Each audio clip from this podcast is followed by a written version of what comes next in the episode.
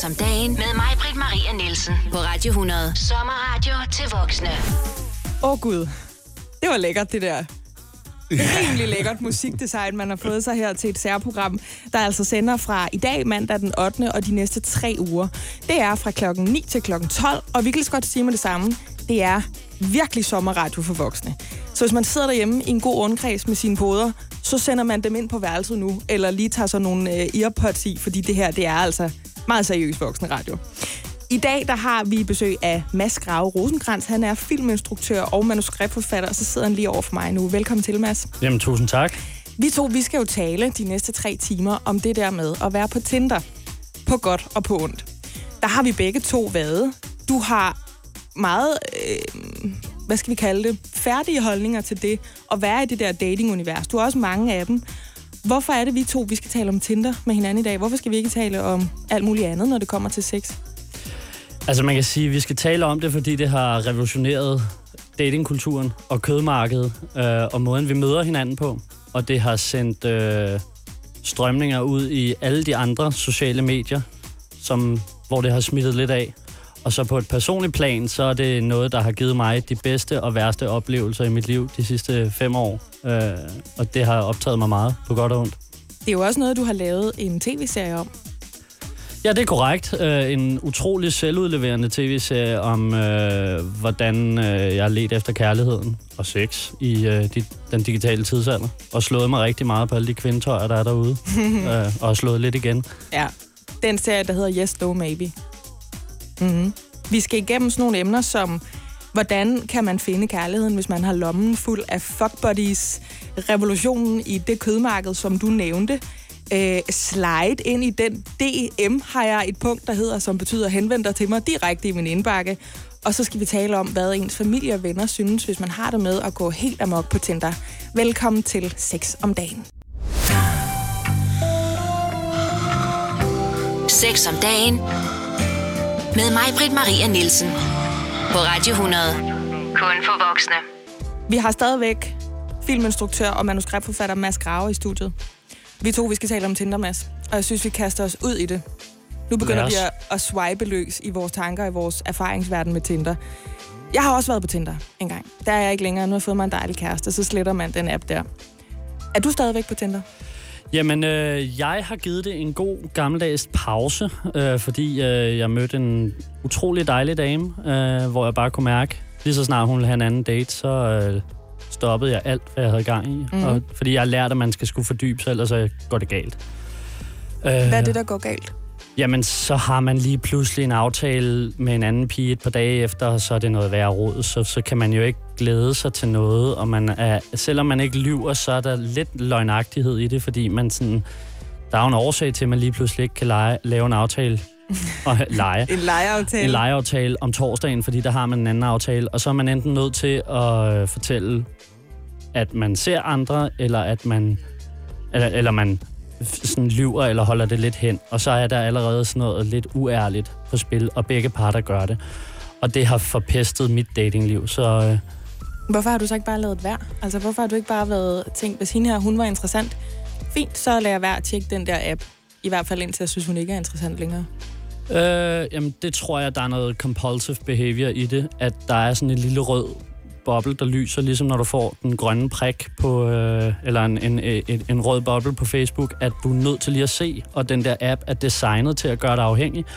Og det har virkelig ødelagt meget for mig personligt. Så kan man så sige, du blev dumpet i går, så det farver nok også vores snak i dag. Men det gør ikke noget. Nej, det er også altså, meget fint. Ærligt jo, ikke? Men så har jeg også sådan en karensperiode, hvor jeg ikke skal være i nærheden af noget som helst, der kan skade mit lille sårbare hjerte og sådan noget selvvalgt cølibat. Er du bange for at se hende måske på den app der? Det er også helt vildt. Ja. Og jeg vil kun installere den for at se, om hun bruger den. Ja, og sidde og lede efter hende. Ja. Det kan jeg godt huske, jeg også selv gjorde engang. Men når vi taler om det på den måde, så lyder det jo som om Tinder er det onde, eller at det er så godt på en eller anden måde, at vi ikke kan styre det. Altså det er blevet en form for kokain for tissemændene og tissekonerne, at man sårer sig selv og alle mulige andre i et rit. Det synes jeg helt klart, det er. Det er, jeg troede, det kun var for det gode, fordi jeg kunne se, at der ligesom var en positiv udvikling i, hvordan man mødte mennesker. Jeg er et meget introvert menneske. Jeg gider ikke gå ind til nogen i en bar og invitere dem ud, eller bede om et telefonnummer. Så det her med, at man kan gøre det langsomt, var godt for mig, men jeg vil sige, at det har påvirket mig meget til det negative. Vi taler meget mere om det. Meget mere. Sex om dagen med mig, Britt Maria Nielsen. På Radio 100. Kun for voksne. Og det er der altså stadigvæk. Kun for voksne. Vi har stadigvæk Mads Grave Rosenkrantz med i studiet. Vi taler om Tinder og hvad det gør ved os, hvis vi bruger rigtig meget tid på den app. Og måske også sammen med de mennesker, vi møder derpå. Vi er ved at tale om man kan finde kærligheden, hvis man går rundt med et device i sin lomme, der er fuld af fuckbuddies, der bare står parat til at banke på en dør i Indre By med en flaske Chablis og et nyvasket skridt. Mads Grave, du har en holdning til lige præcis det. Altså, får forelskelsen overhovedet en chance, når man er på Tinder? Det gør den helt klart. Altså, for de mennesker, der vælger det, og måske også dem, der ikke er blevet korrumperet af det endnu. Dem, der har været i forhold undervejs, og så kommer ud til det, de har stadig sådan en eller anden form for naivitet og soberhed omkring, hvordan man møder hinanden, som man gjorde i gamle dage. De er stadig ordentlige. De er stadig ordentlige mennesker, hvor at os, der har været i det her game, ved, at det går meget stærkere, og man konkurrerer med 100 gange flere bejlere, end man gjorde før i tiden. Og hende, man er vild med, er lige kommet sig over en, og der er en, hun faktisk hellere vil være sammen med, og vinduet er kortere, og fordybelsen er mindre, så det hele er på speed. Jeg kan huske, da jeg var på Tinder, så synes jeg nogle gange om mig selv, at jeg blev til sådan lidt af et røvhul, fordi jeg havde mange muligheder. Det var ikke særlig tit, og nu trutter jeg virkelig i min egen Tinder-trompet, at jeg swipede ja tak på en mand, der ikke også havde swipet ja tak til mig. Så jeg opdagede, at der skulle altså ikke ret meget til. Det var en gul bums i næsefløjen på første date, eller den forkerte Che-t-shirt, jeg så, når han rullede sin windbreaker ned. Så var jeg videre i programmet. Bliver man lidt doven, eller bliver man lidt et røvhul af, at der er så stort et opbud, synes du? Jeg tror, at det er sælgers marked, som så meget andet. Og hvis du er i tier 1, så ved du det. Og hvis du er i tier 10, så ved du det. Og det er rigtig, rigtig nederen at være der. Hvis du er i bunden af hierarkiet, så er det rigtig svært, og hvis du er i toppen af hierarkiet, så er det bare en forstærkelse af den dynamik, du mærker i den virkelige verden. Hvor mange kvinder tror du har været på date med fra Tinder? Det er vel 300-400 stykker eller sådan noget, men jeg har jo også været på research til en tv-serie, og jeg var i fast parforhold i 12 år, hvor jeg levede på den gammeldags måde, så jeg også kunne få noget ud af mit system, og have mine teenager og 20'ere ud af systemet. Sex om dagen på Radio 100. Det du kender, og det du vil vide. Vi taler jo om, hvad... Jeg skal lige køre den her. Nå ja. Det her er Sex om dagen på Radio 100. Sommerradio til voksne. Nu er det dig. Nu må jeg. Ja. Til dem, der lytter med, det er jo, fordi det er en verdenspremiere, det her. Vi har aldrig prøvet det her program før. Nej. Og det er Rolf, der afvikler for mig. Jeg er verden, og jeg skal også lige huske, hvordan vi gør det her. Nu er jeg ved at lære det. Vi har stadigvæk Mads Grave i studiet, og vi taler om Tinder. Mads, på et tidspunkt, hvor jeg var på en Tinder-date, ligesom du har været på en 300-400 stykker af. Så går jeg på toilettet, jeg er på en ølbar i Indre København. Og jeg kan faktisk rigtig godt lide den her mand, jeg sidder og snakker med. Men jeg tjekker lige Tinder alligevel, der sidder derude. Godt så. Hvorfor gør jeg det? Altså, hvorfor gør man det? Hvorfor kan man ikke opføre sig ordentligt, når man er på den app? Fordi man altid lige skal se, om der er noget bedre bag dør nummer 2. Men hvorfor det er vi gør sådan, altså? Det er jo det der med græsset er grønnere på den anden side, bare med mænd eller med kvinder. Hvis man synes, det virker godt, det man har gang i, hvorfor skal man så være så opportun på, hvad andre måtte lave, eller hvad andre har at tilbyde? Fordi vi er generationen deltager måske. Ja. Det har vi lært fra Facebook. Det er helt okay ikke at svare på en invitation før på dagen. Beslutter du, om det er det, du helst vil.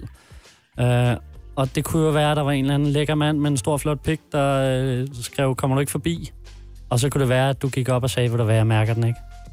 Som man siger.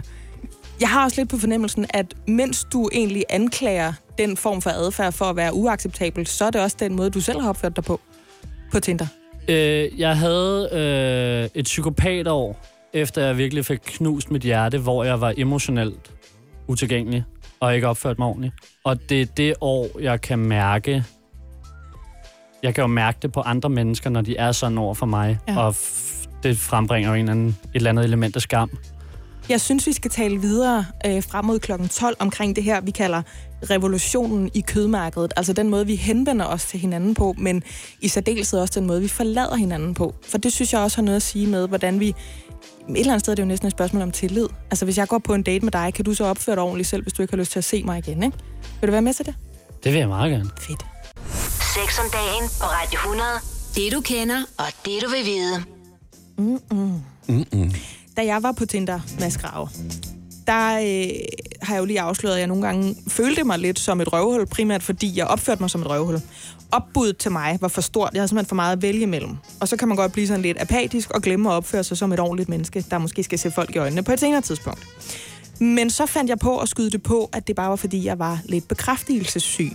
I stedet for at blive bekræftet af et menneske, sådan stadig og igennem en længere periode, imens man dater, kunne vi kalde det, så fik jeg et større kick ud af, at der var mand nummer 1, mand nummer 2, mand nummer 9, mand nummer 10, der havde sagt ja tak til mig, når jeg swipede på den der orange app, ikke? Var det også sådan for dig? Der tror jeg sgu, det er lidt mere kvinderne, der søger den bekræftelse. For mig så handlede det om at møde nogen. Jeg synes ikke, det altså der med... Altså kærligheden? Potentielt, eller det var meget forskelligt. Nogle gange var det et one-night stand, nogle gange var den der bare ikke, så var der ikke engang nogen grund til at udforske det mere andet end den første date. Og jeg håbede da nok altid på at møde the one. Det gør jeg stadigvæk. Jeg er et meget sådan en romantisk væsen. Jeg har bare måske en mere bred smag i forhold til, at jeg lader ret mange mennesker få chancen, og jeg har fået ret mange venner gennem Tinder, hvor man ikke har mærket romantikken eller en seksuel kemi, men så har haft noget andet. I starten, der skrev man også enormt meget, så man havde sådan en tekstuel kemi. Så synes jeg, det er blevet lidt mere to the bone. Nemlig det der to the bone, for at bruge lige præcis det udtryk med bone. Skal man være ærlig, hvis man kun er på Tinder for at få noget sex? Altså, jeg synes, der er mange eksempler på kvinder, de skriver... Jeg er altså ikke så nem, eller jeg leder ikke bare efter sex, så hvis det er det, du tror, du skal have, så kan du bare fise af, du. Hvor mændene er sgu lidt mere to the point. Er det rigtigt, eller er det falsk, at mænd bruger Tinder for at få sex, og kvinder bruger det for at møde kærligheden? Jeg tror, at det er ret 50-50. Jeg tror, at der er lige så mange kvinder, der gør det for at bruge sex. Der er bare nogle kulturelle ting, der gør, at det kan de ikke melde ud. Vi er lige så villige til at have et one-night stand. Ja, fordi det kræver to mennesker at have et one-night stand. Det er en god pointe. Så derfor så eksisterer det kun, hvis begge parter har lyst, eller der er nogen, der er nogle rapey motherfuckers. og derfor så er der lige så mange kvinder som mænd, der gerne vil have one-night stands. Hvad har du haft mest af? Du har jo været på virkelig mange Tinder-dates. Har det været noget, hvor du tænkte, det her det kunne godt blive til en seriøs romantisk relation? Eller har du tænkt, vi skal bare have noget slimhinde-kontakt, og det kan kun gå for langsomt? Jeg vil sige det sådan, jeg er sgu aldrig nogensinde interesseret i et one-night-stand. Jeg håber på at få en relation, der kan mere end det over tid. Om det så er 2 gode måneder, man har sammen, eller flere år. Det er sådan set ligegyldigt. Eller om man bare bliver gode venner, der også knaller en gang imellem og deler en pastaret.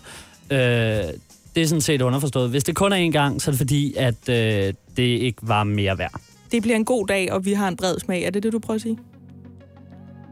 Måske.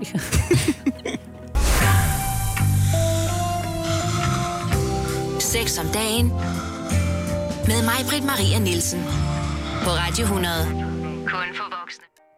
Ja. Før vi falder for hinanden, kunne vi nærmest kalde det. Mads Grave, at være single er ikke fordi, man er ude af stand til at få en kæreste, men måske snarere et moderne udtryk for, at man kan få lidt for mange kærester. Det er et statement, du har givet mig, da jeg spurgte dig, hvad kunne du tænke dig, vi talte om i det her program, hvor vi taler om Tinder? Hvad mente du egentlig med det? Jeg mener, at der har været sådan et stigma forbundet med at være single, at det er fordi, man er socialt inkompetent og ude af stand til at holde på en mand eller en kvinde, og ikke kan møde nogen, fordi man ikke er god nok. Eller dårlig personlig hygiejne. Og det kan være en rigtig, rigtig god forklaring. Men jeg synes i højere grad, at det er blevet en livsstil, som flere og flere mennesker, flere af mine venner vælger, fordi det er... vi er jo også børn af skilsmisseforældre, så vi har lært, at kærligheden ikke holder for evigt, så det er en illusion, så derfor kan man lige så godt få de gode år sammen, man nu har. og så sige, nu er lejen god. Eller de gode timer på landet sammen. Ja, og så have nogle gode timer med en anden dag. Vi skal snakke meget mere om det på den anden side af klokken 10. Du bliver i studiet hos mig frem til klokken 12. Sex om dagen på Radio 100. Det du kender, og det du vil vide. Og det er jo det her sommersærprogram, der har premiere i dag. Så hvis du synes, kære lytter, at det hakker lidt en gang imellem, eller at der lige var noget med en lyd, så er det altså fordi Rolf og jeg, som laver det her program de næste 3 uger, vi skal også lige lære det. Ja, vi skal lige finde hinanden. Det skal vi nemlig. Og ikke vi skal lige Tinder. Vi swiper os ikke frem til hinanden. Men det gør vi til gengæld ude i virkeligheden, og det er derfor, vi også har besøg af Mads Grave i dag, der er filminstruktør og manuskriptforfatter, rigtig bevandret på Tinder og har en temmelig stålfast holdning til, hvad det gør ved os at være på Tinder. Vi har lige siddet og snakket om, imens vi hørte noget af Alanis Morissette, hvad der er forskel på, når det kommer til de kvindelige Tinder-tekster, altså på profilen, og så på de mandlige. Prøv lige at fortælle lidt om, hvordan kvinder, de søger efter relationer, eller sex, eller kærlighed på Tinder, sådan udad til i hvert fald. Jamen, det er jo kvinder, der er sælgere på det her marked, og på en eller anden måde også går ud og fortæller, hvad de vil have en bejler, og hvorfor man bliver afvist. Og så har de tit sådan nogle disclaimers, at man ikke er ude efter one-night stands, eller ikke er... Nogen under 1,60 vil de heller ikke have. Eller hvis de har et profilbillede. Altså, den mest irriterende tekst er, hvis du har et profilbillede af et dyr, der er på drugs, så gider jeg ikke sådan... Nej, men hvis du har et profilbillede med dyr, der er på drugs, så kan du bare swipe nej. Ja, det behøver du ikke. Nej, og skrive. Det er rigtigt. Ja. Den der mirror-selfie der, den er også grim, synes jeg. Den klæder ikke engang de kvindelige profiler, men de har den altid, synes jeg. Jamen, der er også forskellige regler. Altså, det er ligesom med påklædning, ikke? Kvinder må have alt tøj på, du må aldrig kommentere negativt på det, men hvis en fyr har en v-neck på, så er han bare fucking ass. Det viser alle undersøgelser.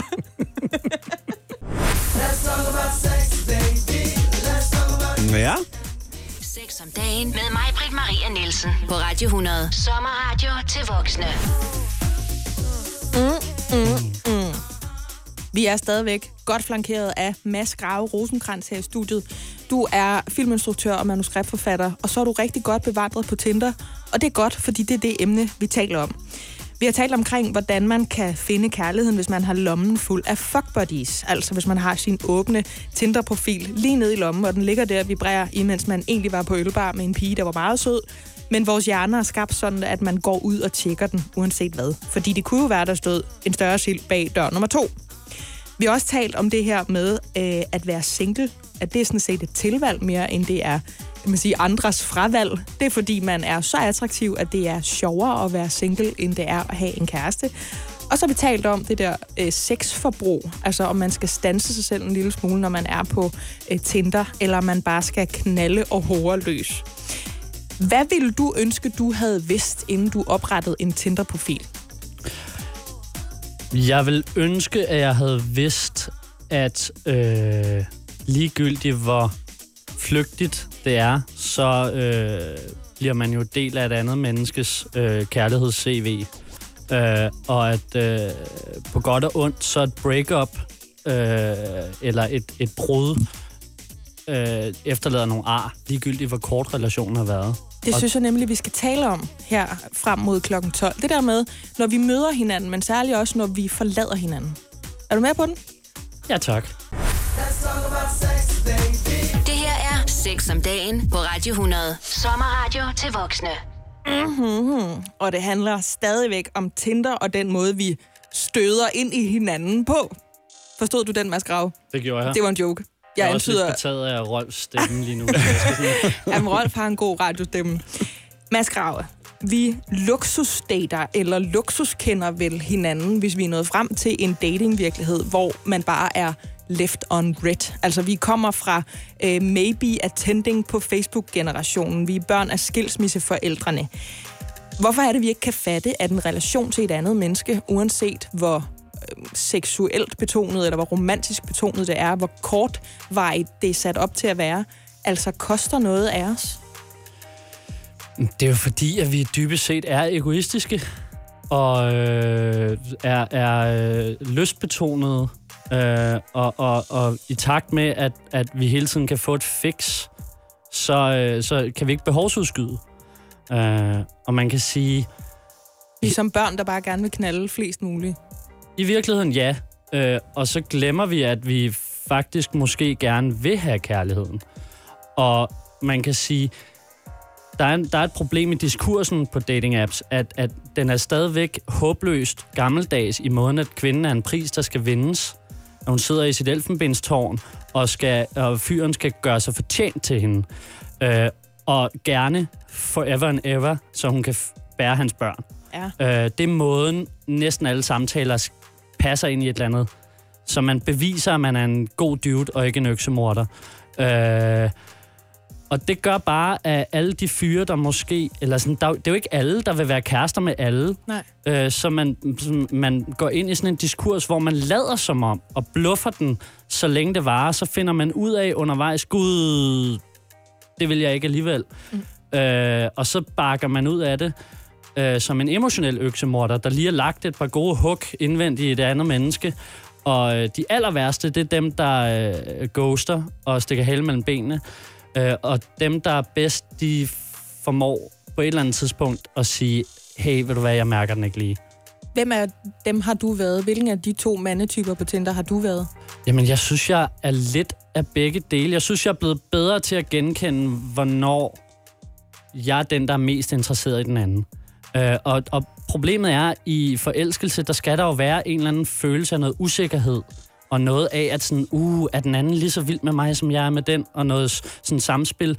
Men man kunne ligesom arbejde med det i et vakuum, hvor nu, der skal du også ligesom både vise interesse, men også være interessant. Men samtidig er det også så speedet op, at den anden ikke skal nå at blive distraheret af noget mere spændende bag dør nummer 2. Så den der sådan tænkeperiode og forventningen, den er forsvundet på en eller anden måde. Og så må man jazze den op på alle mulige andre planer. Jeg synes, jeg kan huske fra, at jeg selv var på Tinder, at det var sådan en blanding af at skulle være vildt interesseret, men man kunne også være fuldstændig ligeglad, whatever-agtigt. Det der vakuum, som du taler om, det skal vi lige lidt dybere ind i, fordi jeg tror, det der de største Tinder-sorger, de ligger. 6 om dagen på Radio 100. Det du kender, og det du vil vide. Vi snakker stadigvæk om Tinder. Mads Grave. Vi snakker om, hvordan man overhovedet kan befinde sig på den applikation til sin smartphone, uden at blive såret, uden at bare gå rundt og snitte i andre forsvarsløse mennesker, MK, hvem man nu dater, alt efter smag og behag. Du har stor erfaring på Tinder. Jeg har også temmelig meget erfaring på Tinder. Og jeg var en af dem, der kunne finde på at ghoste på folk. Jeg var en af dem, der kunne finde på at lade være med at svare. Og det var altså også efter, at måske jeg havde været sammen med den, jeg ikke længere svarede. Og jeg synes om mig selv, at jeg begyndte at opføre mig lidt som et røvhul, faktisk. Jeg synes, jeg blev en lille smule højrøvet, fordi jeg havde de her mange muligheder. Og så tænkte jeg, hvorfor er det, jeg ikke kan finde ud af at opføre mig ordentligt? Altså, hvorfor er det, at det er dem, der skal være spændende for mig, mere end det er mig, der skal være spændende for dem? Men det svarede du egentlig lidt på før, fordi du sagde, at det er kvinderne, der skal erobres. Det er deres marked, det er kvindernes marked, det er stadigvæk mændene. Og den diskurs, der er omkring, hvordan vi scorer hinanden, der beror på mændene at udføre. Hvordan ændrer vi det? Altså, det er jo også en ligestillingstid. Hvordan kan man gøre sådan, at det er helt legitimt for kvinder bare gerne at ville knalde løs, og det er helt legitimt for mænd ikke at vil gå i seng med en kvinde før på 10. date måske? Altså, jeg synes jo, det er jo en lille kuppel, hvor man kan se på vores kultur med et forstørrelsesglas, og det er jo en udbytte af kapitaler. Og kvinden har seksuel kapital, og det er en byttehandel, og så må manden vise, hvilken kapital han har at give bytte for det. Og des lækre han er, des mindre skal han præstere, før det punkt ligesom opstår. Og det, der lidt er svært at se, det er, at selvom du er en ung, smuk dame, og det er en ældre fyr med en flot uddannelse, eller hvad ved jeg, eller en stor bil. Flot opsparing måske. Ja, flot jakkesæt. Så er du i en magtposition, når du er den, der har mest kapital. Så hvis du ghoster fra den magtposition, så gør du ret stor skade i et andet menneske. Det er faktisk det værste, man kan gøre, fordi man går direkte ind og snitter i den andens selvværd hver gang. Så det skal man bare lade være med. Jeg har sådan en klausul, der hedder, hvis jeg har været oppe i et andet menneske, så skal jeg være ordentlig ved dem. det lyder jo altså umiddelbart som nogle meget, meget enkle spilleregler, at hvis vi har haft slimhindekontakt, så behandler vi lige hinanden ordentligt bagefter. Men det har jeg indtryk af, at der er mange, der stadigvæk ikke kan finde ud af. Altså, jeg er jo ikke på Tinder længere, men jeg har også været et iskoldt beregnende røvhul, imens jeg var der, fordi jeg tror, det er det, den app gør ved os. Men jeg har stadigvæk veninder på 30-35 år, som går i seng med måske nogle af de der mentale øksemordere, som du kalder det, og så hører de aldrig fra dem igen. Hvordan kan man overhovedet beskytte sig selv, hvis man gerne vil have det sjovt på Tinder, uden at skulle ligge og græde ned i hovedpuden dagen efter? Jamen, man skal i hvert fald sådan løbende forventningsafstemme med sig selv om, hvad det er, man vil have ud af en relation. Altså, at man ikke nødvendigvis... at det, at et andet menneske ikke vil have en, ikke er en tragedie, hvis man ikke vil have det andet menneske. Mm. Men vi er blevet oplært med, at... at kvinder skal ville et forhold, og mænd skal ville knalde. Ja, mere eller mindre. Ja. Og jeg tror...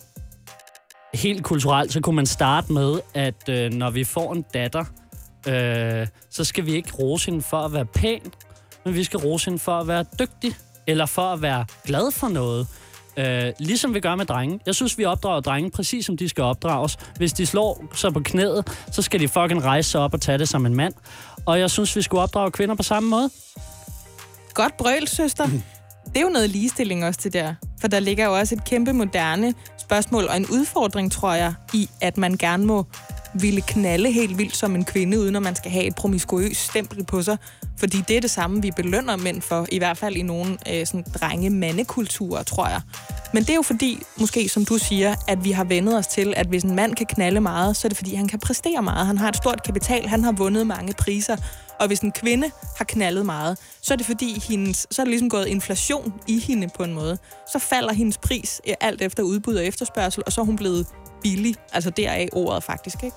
Ja, det kommer over fra, at man skabte alliancer på kryds og tværs ved at bortgifte sine døtre og give dem en ko med på vejen, så man ikke var i krig med dem på den anden side af åen. Og hun var ikke lige så meget værd, hvis der ikke var blod på lagenet. Og det sidder bare i os, og det skal vi gøre op med. Og der synes jeg, at Tinder har været med til at give en lille seksuel revolution, hvor det er okay for kvinder at være promiskuøse og stå og tale om ved vandkøleren deres sidste erobring. Jeg er enig. Jeg er fuldstændig enig. Det her er Sex om dagen på Radio 100. Sommerradio til voksne. Lige præcis til voksne, og vi taler stadigvæk om Tinder. Det er det, Sex om dagen handler om i dag. Mads Grave, vi er jo nået frem til det her med, at man kan altså slå sig temmelig voldsomt, hvis man bruger den app, og hvis man knaller løs, uden at være ærlig omkring, hvad er det egentlig, man gerne vil, når man mødes. Du har været på rigtig mange Tinder-dates med kvinder. Hvordan forløber en typisk Tinder-date for dig? Altså, kan man opøve at være god at være på date med? Eller hvordan foregår det, når sådan en gavet Tinder-fyr som dig møder op i den nyeste læderjakke og med en flaske Chablis i armhulen? Jamen, jeg synes jo for det første, at man skal udrydde jobsamtalen. Den der, hvor man går en meget, meget safe gåtur rundt om søerne med en... to-go-kaffe. To-go-kaffe. Ja. Hvor man skal kvalificere sig til den næste date. Det har jeg simpelthen aldrig oplevet være en god idé. Fordi der er nødt til at være noget på spil og noget farligt, og man skal være på et eventyr sammen, hvor der kan opstå noget usagt imellem hinanden. Og hvor det ikke er et interview, men hvor man... Bordfodbold. Ja, eller kravle over hegnet ind til botanisk have efter lukketid, eller et eller andet. Der skal bare ske et eller andet, som selvom man ikke skal have sex, men som er sexet. Ja. Og som har... farligt af sexet. Ja, og løftet om sex. Det der med, at man bare ved, det her, det er kun mærke hinanden efter på manchetterne, så man kan få lov til den sexede date. Så du laver noget farligt, når du er på Tinder-date? Det behøver ikke at være farligt. Dybest set så handler det bare om at skabe et rum, hvor man er to mennesker, der kan tale sammen. Gå på en bar, drikke en øl. Det behøver ikke at være eventyrligt og en forførelse. Og jeg gider heller ikke de piger, der vil have, at man skal wow dem med et eller andet fantastisk. Jeg kan godt lide bare invitere nogen hjem til mig, lave en godt måltid mad, hygge sig, snakke, eventuelt knald, hvis man har lyst til det, fordi så kan man gå på opdagelsesrejse i hinandens bogreol, og der er jeg også tror, den der... Jeg troede, du ville sige noget andet, men ja, bogreol. Nej, men det er sådan, og der er ligesom ideen om, at soveværelser er lige derinde, så det kunne man godt, hvis man ville. Men må jeg så ikke have lov at tilbyde den her erfaring?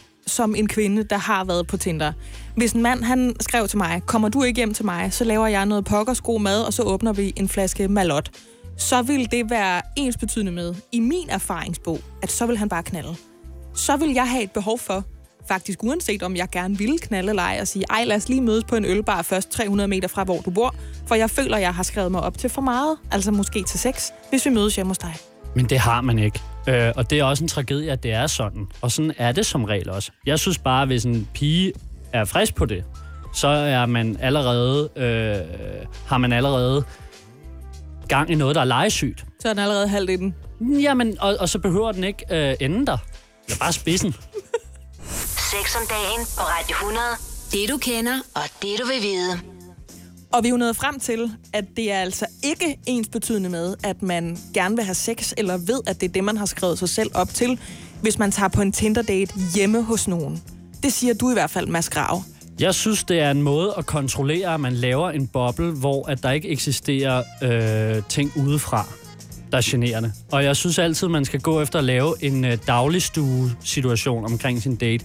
Når det er sommer, så det bedste i verden, det er, at du bare kan tage en sixpack under armen eller en flaske kold hvidvin og sætte sig i en park, og så er man ikke forstyrret af noget udefrakommende. Og jeg synes også, at det her med at tage på eventyr, altså hvis man starter med at tage en sixpack i en park, og så ender man lige at gå ind og tage nogle øl i en bar, fordi det begynder at regne, eller hvad ved jeg, og så ender det med, at den date, der burde vare 2 timer, den har varet hele natten, det er jo det mest fantastiske, men det pres skal man jo ikke sætte et andet menneske ud for. Det skal bare ske af sig selv organisk, men man skal i hvert fald sørge for at give sig selv den mulighed. Fordi når det starter på den måde, som det gør, så er det ikke kunstigt, og man skal lynhurtigt skabe et bånd og et narrativ, der er en fælles referenceramme om noget, der er lidt magisk. Men jeg synes også, jo mere vi taler om Tinder-daten og hvad der sker på den, du, der har været på så mange Tinder-dates med forskellige kvinder, du er selvfølgelig garvet i det her, men jeg kan dælme godt forstå, hvis der er nogle kvinder og mænd, måske særligt mænd, fordi vi taler om, at det på en eller anden måde stadig er mændene, der skal være vært for det, eller gestalte en udvikling, eller et narrativ, som du siger. Det virker meget svært faktisk at være på den gode Tinder-date, hvor man ikke er for pushy, men heller ikke er for needy. Og, altså, hvor skal man lægge sig henne? Hvad gør du selv for at gøre de der ting? Altså, man kan sige, man skylder ikke et andet menneske andet end 2 timer ens tid. Og ligegyldigt om der er seksuel kemi eller ej, så kan man altid være interesseret i det menneske, der sidder overfor en. Alle mennesker har en historie, så jeg bliver sgu altid sådan lidt inquisitorisk, journalistisk i, hvem er du? Og det elsker kvinder også. Det elsker alle mennesker. Og det vil sige, hvis du bare er interesseret i det menneske, der sidder over for dig, så har man ikke spildt det andet menneskes tid, og det er det eneste, man skylder hinanden. Hvis så man er blevet hjemme hos det her andet menneske, uanset om man er gået derhjem i regnvejr fra ølbaren, eller om det var der, man var på daten, fordi man sad og drak vin i sofaen, hvordan forholder vi os så, når vi har været i seng med hinanden? Uanset hvor hurtigt det gik, eller hvor spontant og frækt det var på et køkkenbord, fordi så er man jo dybest set bare stadigvæk 2 relativt fremmede mennesker, der ikke kender hinanden. Når vi skal skilles igen efter det her spontane Tinder-samleje, det ligger måske allerede lidt i luften, og det var det eneste. Det må du have prøvet nogle gange. Hvordan opfører man sig så? Så er det klausulen, at hvis man har været oppe i et andet menneske, så opfører man sig ordentligt. Så skriver man tak for i går. Det var pisse dejligt. Så har man fandme lige tiden og respekten til at sætte sig ned og skrive en sms. Ja, det er det mindste, man kan gøre. Jeg har da været på dates, hvor man måske lige har kysset farvel i døren, og så er man ikke ligesom, der er ingen af parterne, der er skrevet igen. Men på en eller anden måde, så er det sådan, det er fyren, der skal skrive først, og det er det også dagen efter. Og man skal helst gøre det lidt hurtigt. Vi skal altså lige i bund med den her problematik, for at bruge det udtryk. Sex om dagen på Radio 100. Det du kender, og det du vil vide. Mads Grave, når vi har været oppe i hinanden, som du kalder det, eller som det jo er, det er jo ren og skær nøgtern betragtning, så har man bare opført sig ordentligt over for hinanden. Uanset om man kun har kendt hinanden i 12 timer, og man igen lukker sig ud af den samme hoveddør, som man forventningsfuldt bankede på til sin første Tinder-date med, vi kunne kalde hende Lotte. Har du altid gjort det? Har du opført dig ordentligt, når du er gået fra disse kvinder, som du har været i seng med på et indgangsknald?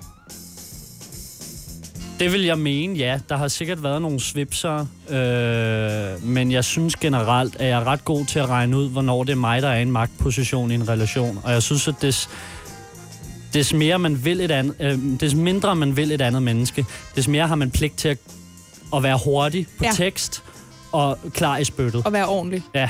Men det er netop den der, du siger, fordi hvis man er garvet Tinderbruger, eller er garvet med at gå på date, førstegangsdate især, tænker jeg faktisk på, så ved man lige præcis godt, hvad det betyder, at man skal detektere, hvem af os er i en magtposition. Skal vi stadigvæk i Kongens Have på tirsdag, eller hvad? Har vi stadigvæk en aftale? Skal vi stadigvæk ud til brunch? Alt det, der blev sagt, før vi tog bukserne af og drak halvanden flaske rødvin hver, passer det stadigvæk? Hvorfor er det, man ender i den der magtposition? Fordi vi har jo ikke gjort noget imod hinanden, den ene eller den anden ikke vil være med til. Men hvorfor er det, der altid er nogen, der ender med at stå med regningen, kan man sige? Sådan er det bare. Der er altid en afhængig og en uafhængig i en relation. Og hvis man er den uafhængige, så ved man det godt, fordi så betyder det ikke særlig meget. Og så må man bare antage, at den afhængige sidder lidt og er et stort spørgsmålstegn. Og mikrotolker. Og når man er den afhængige, har man ikke lyst til at skrive den der needy besked, sådan, hvad skal vi ses eller ej, fordi man vil heller ikke være pushy. Så derfor så skal man altid befri folk fra den angst, hvis man kan. Så vil man hellere bare tjekke sin telefon 10 gange i minuttet. Jeg har været der. Det er vi alle sammen jo. Ja.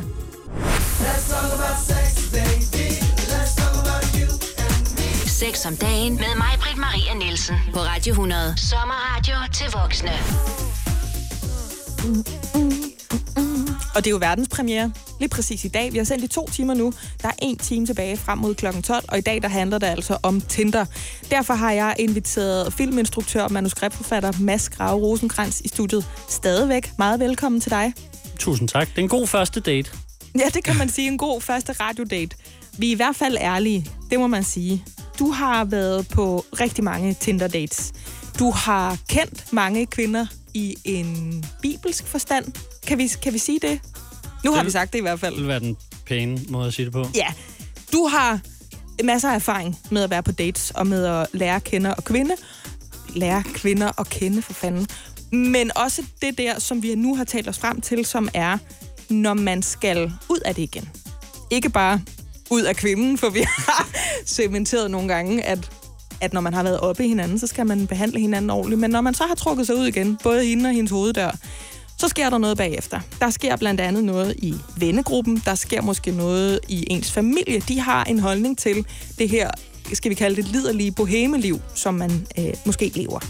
Og det synes jeg, vi skal tale lidt om. Jeg synes, vi skal tale om det der, der konkurrerer med den ellers originale opskrift på, hvordan man er voksen. At man har, børn og villa og vovehund, og man gør tingene på en bestemt måde, når man har valgt noget, der er helt anderledes.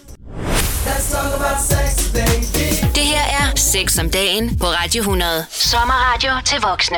Mads Grave, dine venner og familie, har de haft en holdning til dit Tinder-forbrug, til dine seksuelle eskapader, kunne vi kalde det? Også i den grad. I en grad, hvor jeg synes, det er ret utroligt, at folk blander sig i mine seksuelle præferencer. Jeg synes generelt, at man skal blande sig udenom, hvad andre mennesker gerne vil lave. Mm-hmm. Hvad har de sagt og gjort? Jamen, jeg tror i hvert fald, da jeg udkom med min tv-serie Yes, No, Maybe, der havde vi egentlig bare lavet den til YouTube, og så skulle vi skabe noget larm omkring den. Så jeg gik ud og lavede nogle interviews i nogle forskellige medier, hvor at vi skruede lige lidt hæftigt op for Tinder-alkoholiker-knappen, ja. Hvor at jeg ligesom blev vores... At det var en personlig historie, blev vores markedsføringsredskab. Det var nærmest et pilotafsnit, I lavede i pressen, kan man sige. Mere eller mindre. Ja. Vi skød 10 afsnit på 10 dage, som bare skulle give os en sæson, som vi så kunne lave. Men så var vi så tilfredse med, hvad det kunne. 8 afsnit. Så var vi så tilfredse med, hvad det kunne, at vi ligesom skød det afsted. Og det reagerede din familie på, da det blev udgivet, eller hvordan? Jamen, det spejler jeg så jo tilbage på mine forældre, at de lige pludselig på deres arbejdsplads blev mødt med kolleger, der vidste, hvem jeg var, og hvad mine seksuelle præferencer var, og dit, dat og dut. Og det tror jeg ikke, de var helt gearet til, og der var nogle søstre, der var ret trætte af, at jeg datede piger, der gik på deres gymnasium og sådan noget. Og det kan jeg jo godt forstå. Men ligesom, at hvis jeg havde en anden seksualitet end deres, så skal de blande sig 100% udenom. Og det synes jeg generelt, vi skal være ret gode til, at hvad folk render og putter op i sig selv eller op i andre, det skal vi blande os udenom, og de skal have lov til at gøre lige, hvad der passer dem. Og det... Deri er jeg sådan set enig. Tror du, det har noget at gøre med, at det er en generation, der ikke har haft... Man skal passe på med at sige, at de unge har så mange muligheder i dag. Men det har de. Og vores forældre har ikke kunnet sidde og vælge at vrage hinanden på den der liderlige boheme-måde på en Tinder-applikation. Tror du, der er gran af jalousi i det? Det tror jeg ikke. Jeg tror, der er moral. Jeg tror ikke, der er noget jalousi, fordi moral og indoktrinering er jo noget, vi render og lærer os selv, fordi det er rigtig, rigtig sundt. Ikke at rende og sprede sygdomme, for eksempel. Men er det så ikke okay, de blander sig, hvis det er moralen, der driver dem til det? Jo, men så jeg synes, det er mere amoralsk at rende og være politimand over andres liv, end det er at være ligeglad med andres omdømme. Noget, jeg lagde mærke til, mens jeg var på Tinder og levede det der sorgfri liv med en ny date hver anden weekend, det var, at de venner, jeg havde, der var i et fast, langvarigt parforhold, de sådan helt nærmest karikeret spurgte ind til det. Og så til sidst, så spurgte jeg bare sådan tilbage, er det fordi I keder jer så meget, at I gerne vil høre om mine dates? Og det var det jo selvfølgelig aldrig. Men til sidst, så fik jeg sådan en svag mistanke om, at det var fordi, de faktisk kedede sig en lille smule. Har du oplevet det samme? Det kan det godt være. Det er jo altid, det er jo sådan, Yes, No, Maybe startede. Det var jo, at nogle af mine venner sad nede i kanden og pitchede mine rædselsfulde dating-eskapader for hinanden, og blev enige om, at det var en tv-serie. Det var slet ikke min idé i første omgang. Så det er jo altid sjovt at se andre menneskers togulykker og kærlighedsliv. Og der er både misundelse, men også, godt at jeg kan sidde her og se Game of Thrones med min mand. Helt ufarligt. Ja. Lige om 2 sekunder, så skal vi 2 tale om promiskuitet skal være et adelsmærke, både for mænd og kvinder. Sex om dagen på Radio 100. Det du kender, og det du vil vide. Og så skal vi altså til det her med promiskuiteten. Der er jo nogen, der kan sige, at det ord, det findes ikke længere, fordi det har en negativ betydning. At man har lyst til meget sex, eller at man erkender sig sin libido, uanset om man er mand eller kvinde, men jeg vil påstå, at det at være promiskuøs, det primært knytter sig til kvinders sexlyst, eller deres adfærd, når det kommer til kærlighed og sex og romantik. Mads Grave, skal vi gøre det at være et kodet menneske til et adelsmærke? Er det bare haters, der ikke selv kan få noget sex? For eksempel på en dating-app som Tinder, der siger, at der er noget i vejen med at dyrke meget sex. Det var jo både et ja og et nej-spørgsmål i et. Mm-hmm. Jeg synes bestemt, det er et adelsmærke at være promiskuøs, fordi det betyder, at man er i kontakt med sit nydelsescenter og er... optaget af at gøre sig selv glad uden skam i livet, og det vil jeg altid sige er en fordel. Så det var et ja? Ja. Er de så bare haters, dem der siger, at det er amoralsk, og man er ulækker, eller at man er billig? Jeg synes ikke, grunden til, det var et nej, det var fordi, du sagde, det var haters, der ikke selv kunne. Mm. Det er haters af alle mulige overbevisninger. Om det er religiøs eller kulturel eller whatever, så har de en holdning til, hvad andre mennesker render og gør med deres krop. Og det er jo et klokklart nej, at de mennesker har ikke ret. Og hvad deres årsager til at være uenige med din måde at leve dit liv på er, det er egentlig sådan set fuldstændig ligegyldigt, for de skal bare blande sig udenom. Nu talte vi om før, at vores forældres generation måske kunne have et moralsk anbringende, hvis de ser deres døtre og sønner seriedate på en måde, der ikke virker som om, det bringer kærligheden med sig. Kunne man ikke godt sige, at det her det er jo bare et fælles anliggende, fordi det gør noget ved vores datingkultur, den seksuelle kultur, særligt mellem unge mennesker, og derfor må man gerne have en holdning til, at flere og flere af os bliver måske en lille smule kolde i røven, jo flere vi bare knaller og møder på Tinder? Jeg tror ikke nødvendigvis, man bliver kold i røven af at være promiskuøs. Jeg synes selv, jeg er et stort blødende hjerte, der er endnu mere i kontakt med mine følelser for hver menneske, jeg møder på min vej. Jeg tror, man er kold i røven, hvis man glemmer sit analyseapparat, og hele tiden tror, at man har ret. Og man ikke ser indad og ser, gud, der var jeg sgu et røvhul. Og at man også prøver at forstå, hvorfor andre mennesker er røvhuller. Mm. Jeg synes jo, at man skal... Altså, jeg tror, at man bliver emotionelt intelligent af at slå sig og rejse sig op igen, og forstå andre mennesker, og reflektere over det. Og det vil sige, man har bare et meget større apparat i dag, og mere empiri Jamen, jeg er faktisk enig med dig, fordi jeg tror også, man bliver frygtelig klog af at gå ud og opleve noget og mærke noget. Livet er jo altså ikke en dans på roser, men man skal selvfølgelig også tilsikre, at den ikke bliver en dans på andre menneskers underbukser og følelser. Lige om 2 sekunder, så vil jeg gerne tale med dig om den bedste og den værste Tinder-date, du har været på. 6 om dagen på Radio 100. Det du kender, og det du vil vide. Men nu skal vi til gengæld høre om den bedste Tinder-date, du har været på, Mads Grave. Og du har været på en del, så jeg tænker, niveauet må være højt.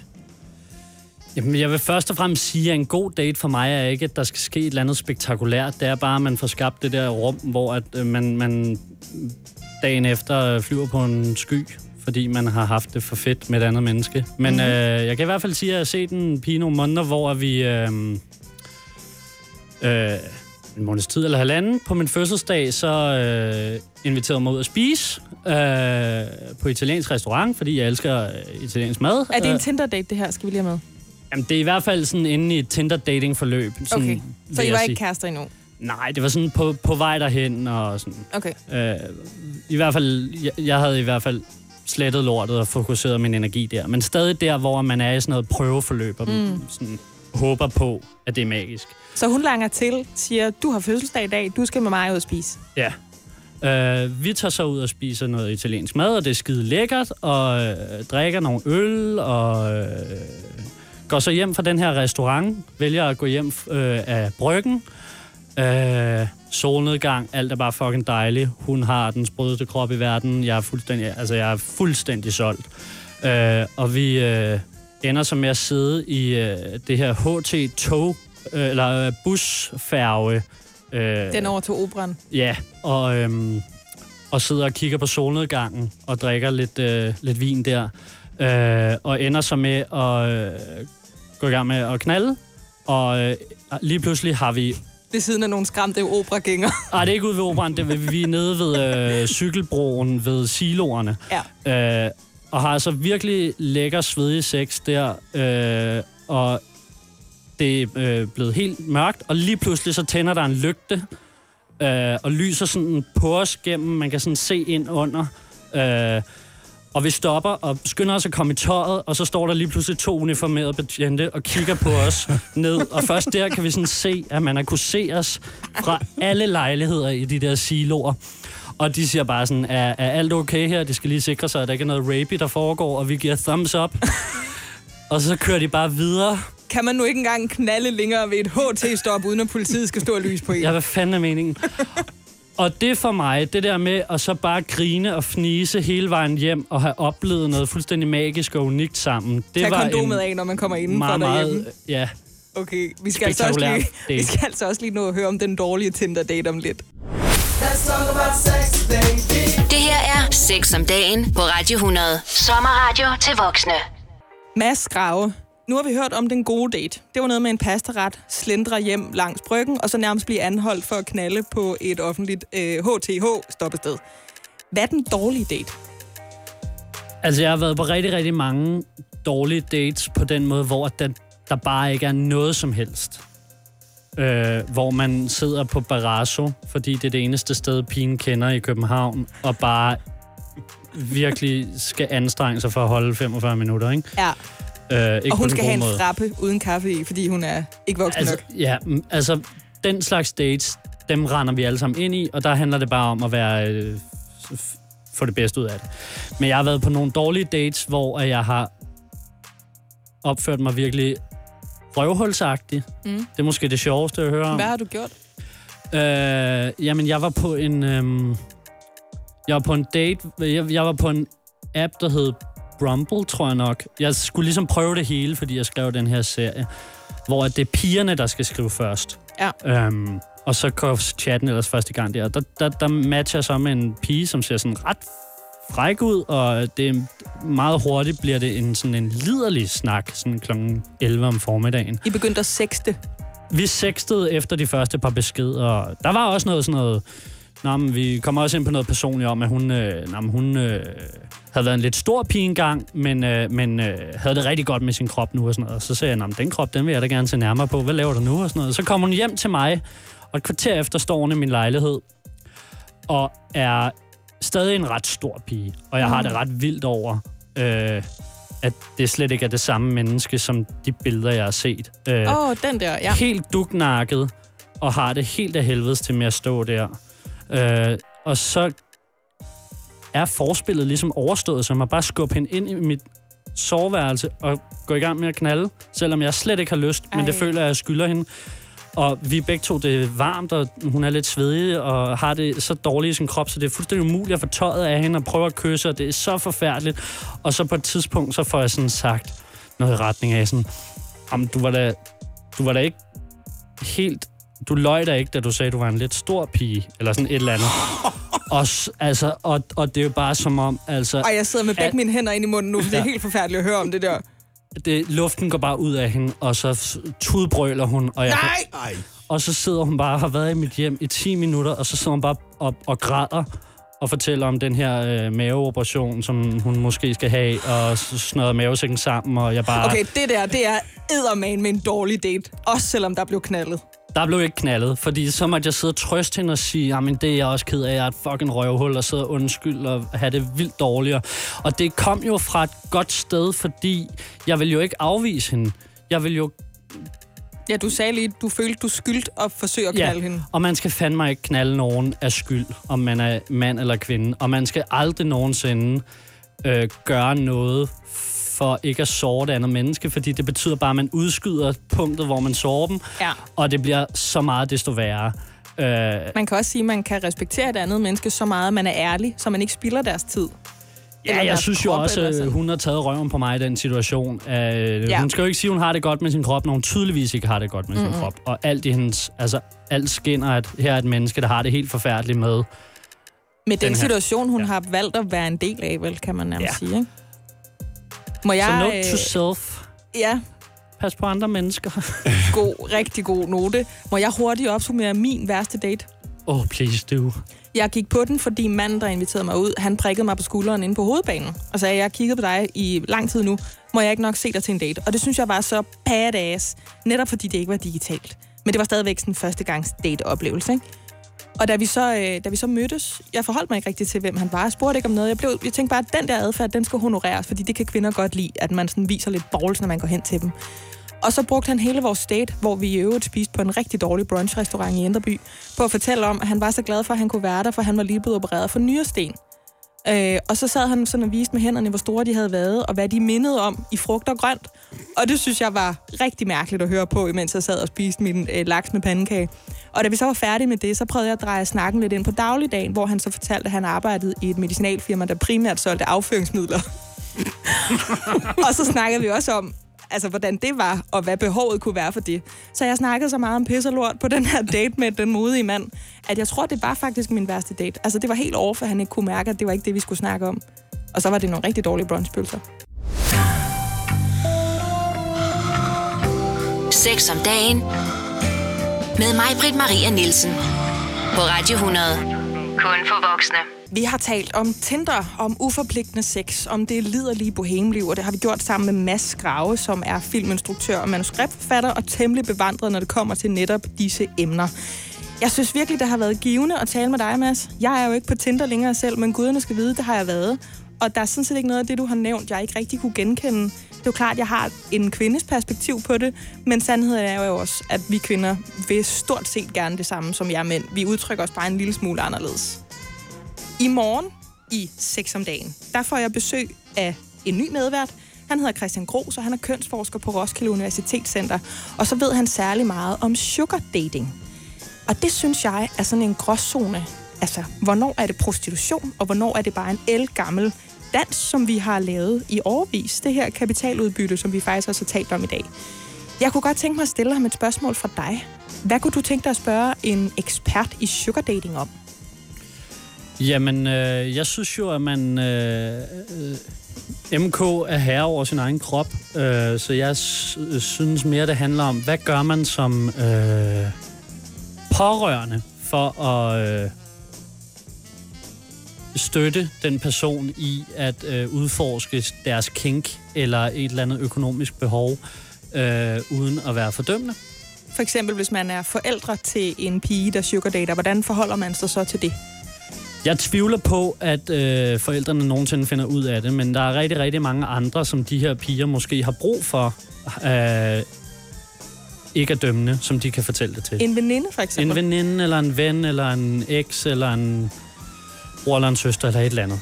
Ja. Så når vist, så frem de har brug for hjælp, så er der en, der har deres bedste i mente, og ikke familiens omdømme, eller et eller andet moralsk perspektiv. Jamen, det er jo det. Det er jo lige det der, det handler om. Det er, hvordan sørger vi for, at de her mennesker har det godt?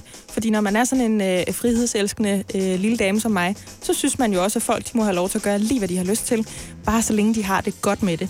Så det spørgsmål, det vil jeg overbringe Christian Groes i morgen, når det skal handle om sugar dating.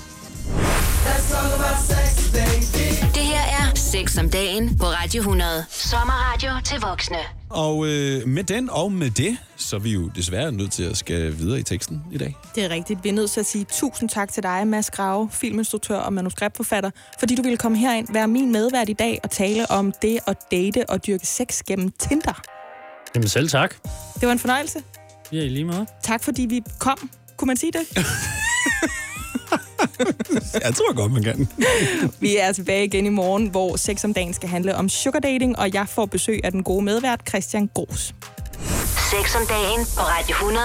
Det du kender, og det du vil vide.